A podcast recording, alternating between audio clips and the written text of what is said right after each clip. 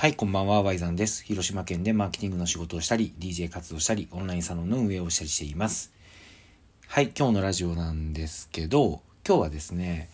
えー、 note。noteについて話そうと思います。これはですね、僕のオンラインサロンに入っている人なら、聞いたというかね、あの、ちょっと前に、ノートに力入れていきたいねっていう話をしてたので、ああ、ようやく Y ザンやるのかっていうのをね、思ってくれてるのかなと思いながら話してるんですけど、あのー、なんていうかな、ノートが、まあ熱いんですよ。で、聞いてる人の中には、え、今更って思う人もいるかもしれないんですよね。で、なんで僕が、まあノートをね、もちろん知らなかったわけでもないし、いくつか記事を書いたりとかしたりしてて、まあ全くノータッチだったわけではないんですけど、要は、その、も、もっとね、もっともっと、これはちょっと力を入れた方がいいなっていうように思ってるっていうことなんですよ。だから今ね、ノートをやりましょうって言ってるのは、なんかこうただ書くとかそういうことではなくてどんな風にノートを使っていくと自分の活動に最大限活かせるのかなっていうような意味でのノートが熱いっていうそんな認識で聞いてください。で、ノートがですね、やっぱすごいんですよね。その月間のアクティブユーザーが4400万人を超えたっていうのが4月に出てて、この4400万人っていうのが、ツイッターが4500万人なので、もうかなりの規模になってますよね。おそらく、まあこのアクティブユーザーっていうのは、さすがにね、4400万人が書いていることはないと思うので、おそらく、こう、読むためにログインしている人とかもね、含めてのことなのかなと、これ調べたら出てくるのかなちょっとすいません、そこまでは調べてないんですけど、まあおそらく、それぐらいの人数が、えアカウントを持って使ってるっていうようなところで、書き手が4400万人いるっていうわけじゃないと思うんですけど、ただね、僕思うに、ツイッターと違ってノートって複数アカウントを持つことって、まあいないとはもちろん言わないですし、あの、実際僕も何個かアカウント持ってて書いてたやつもあるので、間違いなくいるのは間違いないんですけど、ただツイッターに比べると少ないのは想像できるじゃないですか。それで4400万人ってすごいなというふうに思ってるんですよね。で、思えばですね、去年、いやもうどれぐらいなんかな、まあ、去年の秋ぐらいからノートがぐいぐい登録者数、アクティブユーザー数を増やしてるっていうのはなんとなくね、もちろん頭には入ってたんですけど、そこへのね、その実践っていう意味でのね、意識が遅れたのは、僕の中で、まあ、ある意味ですね、その、過去の成功体験っていうものにとらわれすぎたからっていうのがあると思うんですよ。成功体験にとらわれすぎた。これはね、本当にジレンマとしてよく起こることで、これはね、本当に誰もが陥りやすい罠みたいなもんだと思うので、再度戒しを戒めを込めてね、まあこのラジオで恥をさらしとこうと思うんですけど、僕はですね、えー、どちらかというと、あの、ワードプレスを使ったブログを書くことで、えー、と、お客さんにね、あの、提案を、マーケティングの提案をしてきて、それで、えー、と、成功体験をそれなりにしてるんですよね。うん。だからやっぱり WordPressがブログを書くには一番いいなっていうふうに思ってて、他のブログプラットフォームっていうのを、まあ、恥ずかしい話、ちょっと甘く見てたんですよね。ただ、最近やっぱりね、ノートっていうのが、登録者数、アクティブユーザー数も伸びてきてるばかりでなく、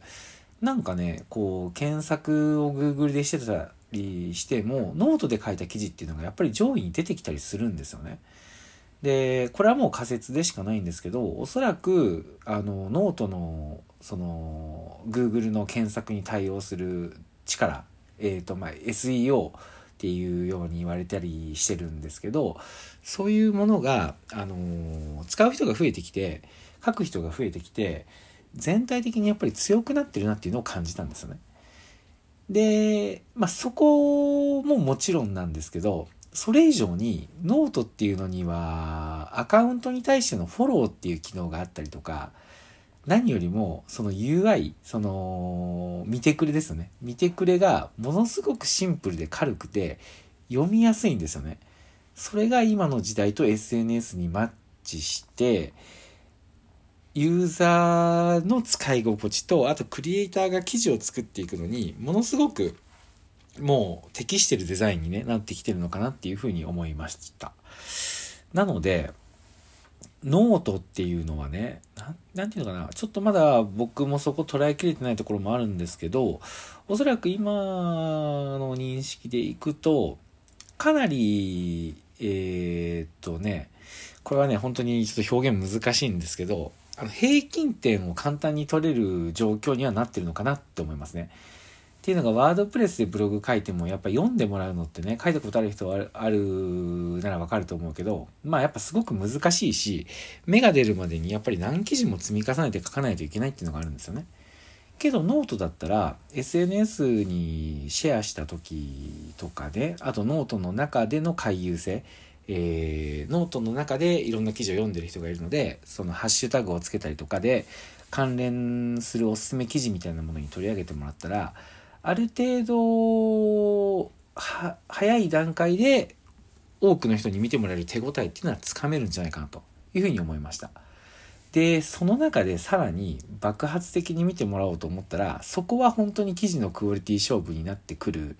のでさっき平均点っていうのをねちょっと口ごもったのはそのポテンシャルをやっぱり垣間見ることができるのでちょっと平均点っていうだけの印象はつけたくないかったんですけどまあ要はね、あのー、ちょっと記事書いて自分の仕事を伝えたいとか、日常的に自分の考えを伝えたい。で、あのー、価値観がある人と楽しみたいっていうふうに思ってる人は、多分ね、ノートで気軽に書いた方が、あのー、可能性は広がるなというふうにすごく思います。そしてノートのポテンシャルを最大限引き出したい人は、これもその SEO WordPressでやってたそのブログの記事の書き方と比べるとちょっと違ったやり方が必要なのかなっていうふうに思います。でそれっていうのはどちらかというと YouTube に近くて要は YouTube ってタイトルとサムネ勝負っていうところと中身の維持率みたいなところなんですけどそれに近いものがあるのかなと思いました。なんでポイントはノートで需要があって誰も書いてないような記事っていうのをうまく見つけてそれをあのタイトルとサムネイルっていうのをうまく、えー、分かりやすいものをつけてそして記事が面白くて最後に読み切った後に好きボタンを押してもらってさらには SNS にシェアしてもらうっていうような動きが取れれば多分すごいポテンシャルを秘めてる爆発的に広まるんじゃないかなっていうふうに思うプラットフォームだなというふうに思ってます。はい。まあね、というわけで今日のね、ラジオは、その、僕がここに対応が遅れたのは、やっぱりワードプレスを信じてたからと、あの、成功体験を積んでるからっていうところがあるんですけど、で、まあもちろんね、あの、ワードプレスを全く切り捨てるとかいうわけではないし、もちろん企業にコンサルしてるところとかには、これからもね、ワードプレスでのブログを続けていった方がいいなと思うところもあるんですけど、なんかね、SEO 向けの記事を書かない旅館とかもやっぱあるんですよ。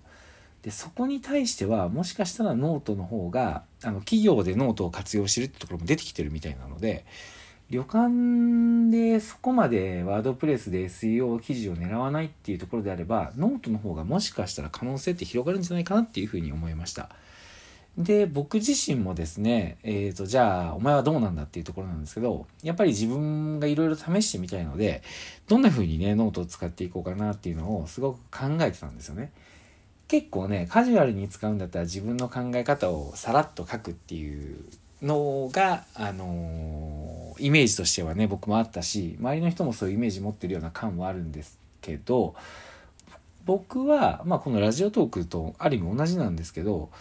えっ、ー、と、どうしようかなと思って。まあ、もちろんね、これはね、本当に間違って受け止めて、あの、自分がやってることが合ってるの、間違ってるのかなとか絶対思ってほしくないんですけど、あの、日記のような使い方は僕の目的だとね、この僕の目的だとっていうところね、あのはちょっと合わないのかなっていうふうに思ったので、ノートには、えっ、ー、と、僕の目指してるところを、えー、体現するものを書いていこうかなと。僕が目指してるところっていうと、あの、大人がこう本気でね、えっ、ー、と、遊んで楽しめる世の中になったらいいなっていうところを思ってて、そのために、えっ、ー、と、例えば発信力とか仕事がうまくいくだとか、えー、お金のことと向き合うとか、あの、趣味、好きなことを発信するみたいなことがいろんな要素であるんですけど、その要素を、えっ、と、文章で、えみんなに考えるヒントみたいなのを伝えていくっていう場にしようかなというふうに思ってます。そんなわけで、早速今日1記事書いてみたんですけど、やっぱりね、あのー、どうかな。まあ、まだ、あのー、書いて数時間しか経ってないんでわかんないんですけど、